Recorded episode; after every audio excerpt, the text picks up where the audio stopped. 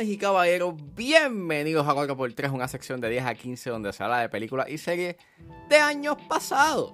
Yo soy Ángel y en este episodio voy a estar hablando de Avatar. Avatar está disponible en Disney Plus, así que si es hora de regresar al pasado y recordar, es porque a 4x3 acaba de comenzar.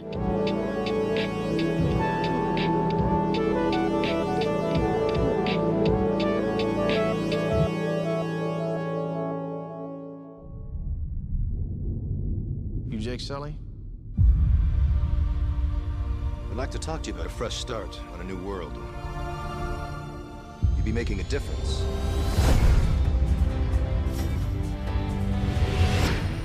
I became a Marine for the hardship. I told myself I can pass any test a man can pass. All I ever wanted was a single thing worth fighting for. Ladies and gentlemen, Avatar. Es una película escrita y dirigida por James Cameron. Y el elenco lo compone Sam Worthington, Zoe Saldaña, Sigourney Weaver, Michelle Rodríguez, Stephen Lang, Giovanni Ribisi, Joel David Moore, CCH Pounder, Wes Study, Las Alonso y Dilip Rao. Y trata sobre un marín con diferencias funcionales que es despachado a la luna Pandora en una misión única, lo cual lo hace estar entre la espada y la pared entre seguir las órdenes de sus superiores o proteger el mundo, el cual empieza a sentir como si fuese su hogar. Pues claro, obviamente, por motivos de que Avatar The Way of Water estrena esta semana, pues este, vamos a hablar de Avatar. Hace tiempo que yo no veo Avatar, yo creo que como 6, 7 años or more. Eh, story time. Yo recuerdo que yo vi Avatar eh, cuando salió. Este, y me acuerdo de que cuando salió, o por lo menos esa semana de estreno, eh, me acuerdo de que el fin de semana eh, estaba con mi papá haciendo como que las compras de Navidad.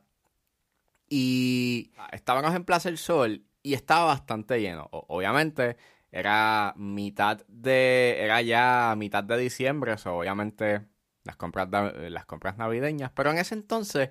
Yo me acuerdo que en Plaza del Sol tenían como que estas pantallas y, te- y eran como para promociones y a veces ponían cortos de películas. Y me acuerdo que cuando vimos, cuando vi el trailer de Avatar, pues se veía bastante atractivo, como que, diablo, esto se ve bien cool. Y la gente como que escuchaba, o sea, uno podía escuchar como que las conversaciones como que, ha hecho Avatar, ha hecho hecho en 3D y ta, ta, y que está bien buena. Y pues nada, este, la fuimos a ver ese mismo día, fuimos un sábado a hacer las compras de Navidad, eh, la fuimos a ver en, en San Patricio, en 2D, y para ese entonces yo tenía tres, iba para los 12, 13 años, I think, estaba ahí en la intermedia, y la vi y me gustó mucho. Yo decía que era como que una de las mejores películas que yo había visto en mi, en mi vida. Y estaba que, wow, qué película más brutal. Y, y ya, mucha gente estuvo igual. O sea, e- es una película que cuando salió, pues fue revolucionaria. Y pues con razón, o sea, James Cameron llevaba décadas tratando de hacer esta película. Y pues obviamente en ese entonces, en los 90, pues el CGI no estaba al nivel que estaba maybe en los 2000. Y aunque en el- los 2000 sí estaba todavía como que en desarrollo, por lo menos habían ya unos momentos, habían ya, se estaban haciendo cosas, o por lo menos Whereas Digital estaba como que dejando claro lo que se podía hacer eh, en CGI y lo hiperrealista que podría, que, que podía llegar a ser. Y pues claro, Cameron siendo Cameron, que pues e- e- es un director bastante exitoso y que siempre se ha tomado sus riesgos. O sea, el tipo hizo Titanic, y, o sea, hizo Terminator, Aliens, The Abyss, Titanic. O sea, películas, muchas de, o sea, muy- la mayoría de su filmografía se basa en riesgos, en riesgos muy grandes que pudieron haber sido fracasos taquilleros, pero que no lo son. Y again, Avatar es un riesgo, o sea, like, para ese entonces se gastó 250 millones y para ese, y, y en su momento fue una, fue una de las producciones más caras en la historia del cine. Y el tipo estaba jugando con, con una tecnología, por lo menos en, en términos de, de motion capture y de la manera en cómo se producía esta película, entiéndase de que él veía en la cámara como que una previsualización de, de la escena y no, y habían ya unos elementos eh, establecidos de, del location donde él estaba grabando you know, digital, que fueron un antes y un después en, en los aspectos de hacer motion capture y que fue revolucionario y sí. Y que ya, en verdad, es una buena película. Like, revisitándola, está buenísima. O sea, no es un masterpiece, porque viéndola ahora como que hay unas cuantas cosas que, ya, no, no, no, no están buenas, pero fuera de, fuera de la contribución que trae Gino en términos de fotografía digital, en términos de animación y efectos visuales, o sea, es James Cameron. James Cameron sabe hacer un buen cine blockbuster. Y Avatar es un buen cine que es un buen cine blockbuster. Tienes tus escenas de acción, tienes tus elementos cómicos.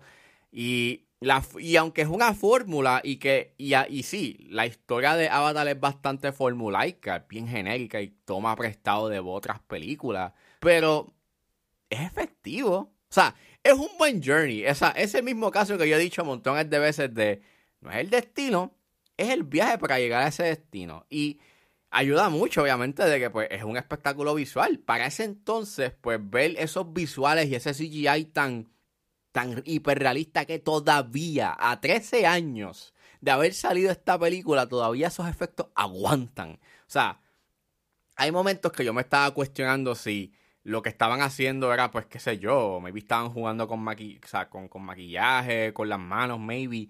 Pero no, todo, absolutamente todo casi, casi todo lo que tú ves en, en cuando están en ese landscape de Pandora es CGI. Hasta inclusive cuando están bregando como que, qué sé yo, con una rama, como... O sea, hay, hay una escena en específico que a mí me sorprende en, en, en muchos aspectos porque eh, en esa escena cuando el personaje de Sigourney Weaver está like bregando con una rama y está tratando de extraer como que una muestra de esa rama, cuando tú ves el behind the scenes no es que está bregando con una rama, es que básicamente está bregando como que con, con, con un cable. And that's it.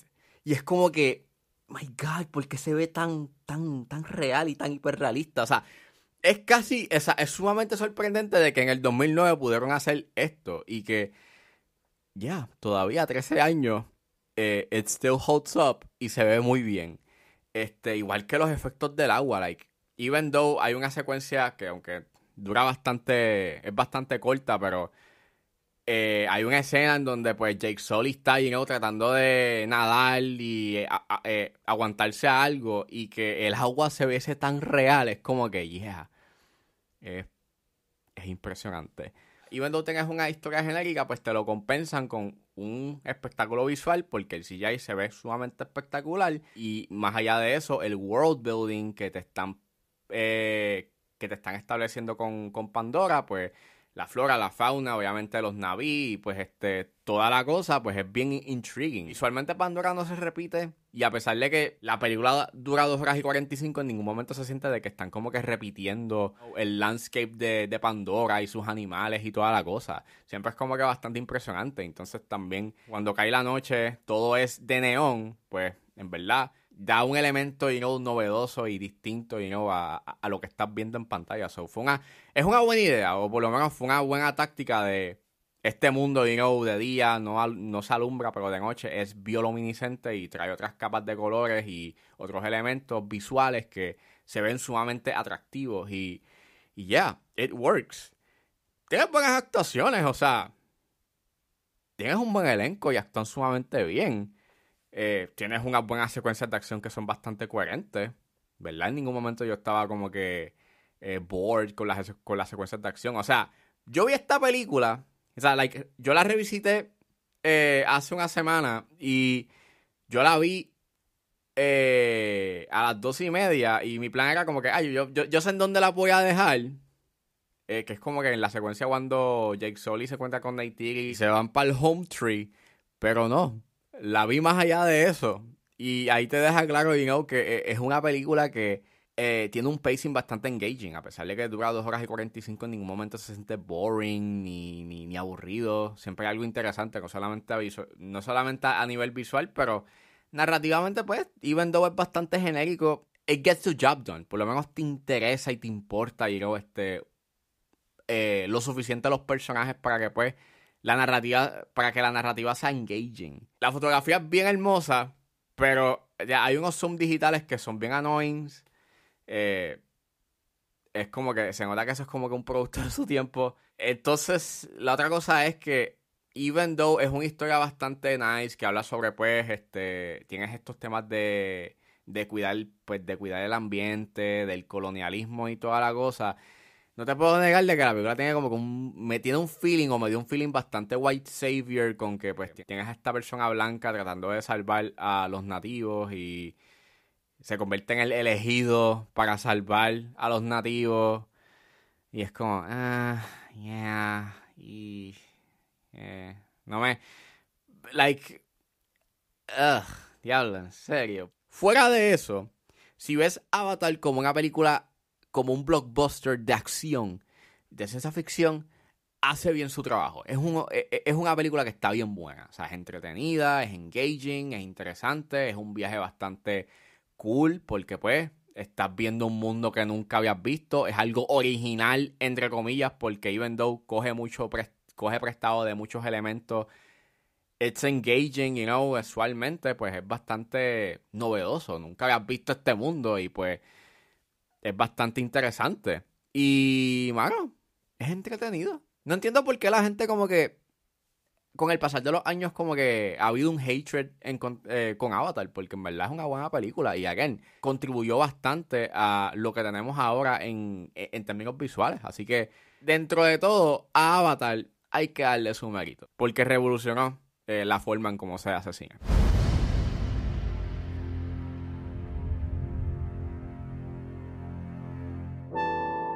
Bueno, eso fue todo en este episodio de A4x3. Espero que les haya gustado. Suscríbanse a mis redes sociales. Estoy en Facebook, Twitter e Instagram, juanjares.pr. Recuerden suscribirse a mi Patreon. Me pueden buscar en la plataforma como Ángel Serrano o simplemente escriban patreon.com slash 10 a 15. Con un solo dólar pueden suscribirse y escuchar antes de su estreno los episodios de 10 a 15 y a 4x3. Pero si se suscriben a los niveles de 5 y 10 dólares, ustedes podrán escuchar el episodio exclusivo donde realmente hablo de lo que pasa en la industria. Me pueden buscar en su proveedor de podcast favorito como 10 a 15 con Ángel Serrano. Gracias por escucharme y nos vemos en la próxima.